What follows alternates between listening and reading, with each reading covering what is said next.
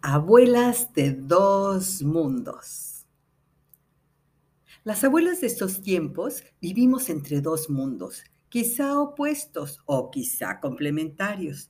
El mundo espiritual por un lado y el mundo tecnológico por el otro.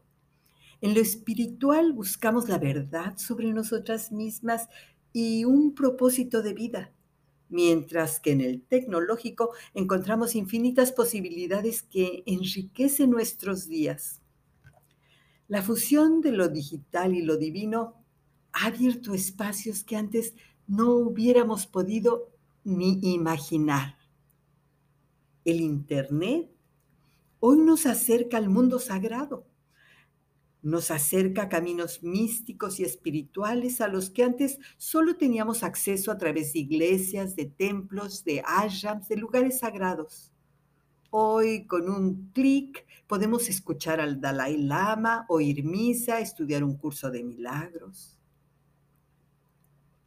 Por el otro lado, el mundo tecnológico y científico se ha hecho menos dogmático. En estos días encontramos a neurocientíficos, a premios Nobel de matemáticas, físicos cuánticos hablando de amor, de meditación, de milagros. Nadie puede negar que la tecnología, la ciencia y la espiritualidad se están encontrando. Hoy la tecnología pone en nuestras manos lo que nunca soñó tener mujer alguna, ni emperatriz, ni hechicera, ni reina, ni millonaria, ni joven, ni vieja. Hoy una abuela puede interactuar con el mundo entero desde su sillón predilecto con solo un celular en la mano. Es de no creerse. Las herramientas con las que hoy contamos para crear, construir, inventar, hacer lo que se nos venga en gana. Por ejemplo, yo utilicé la inteligencia artificial para hacer la portada de este libro, para escribir este capítulo que estás oyendo o leyendo y para crear el avatar que quiero que me represente en esta aventura, esa maravillosa abuela mágica que habita en mí y que encontrarás por todos lados en mi canal de YouTube.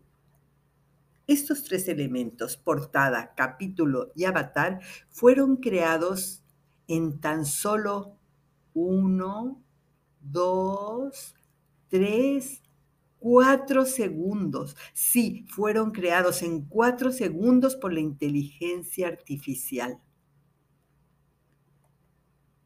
Al irnos adentrando en este futuro en que ya estamos viviendo, la línea entre el mundo espiritual y el tecnológico se está desvaneciendo. Pronto quedará un solo mundo, un mundo en que todos los seres brillarán con luz vibrante, desde la más pequeña brisna de hierba hasta los imponentes árboles que se alzan al cielo. Un mundo en que no estaremos solas porque sabremos que somos parte de la gran red de vida que conecta todas las cosas.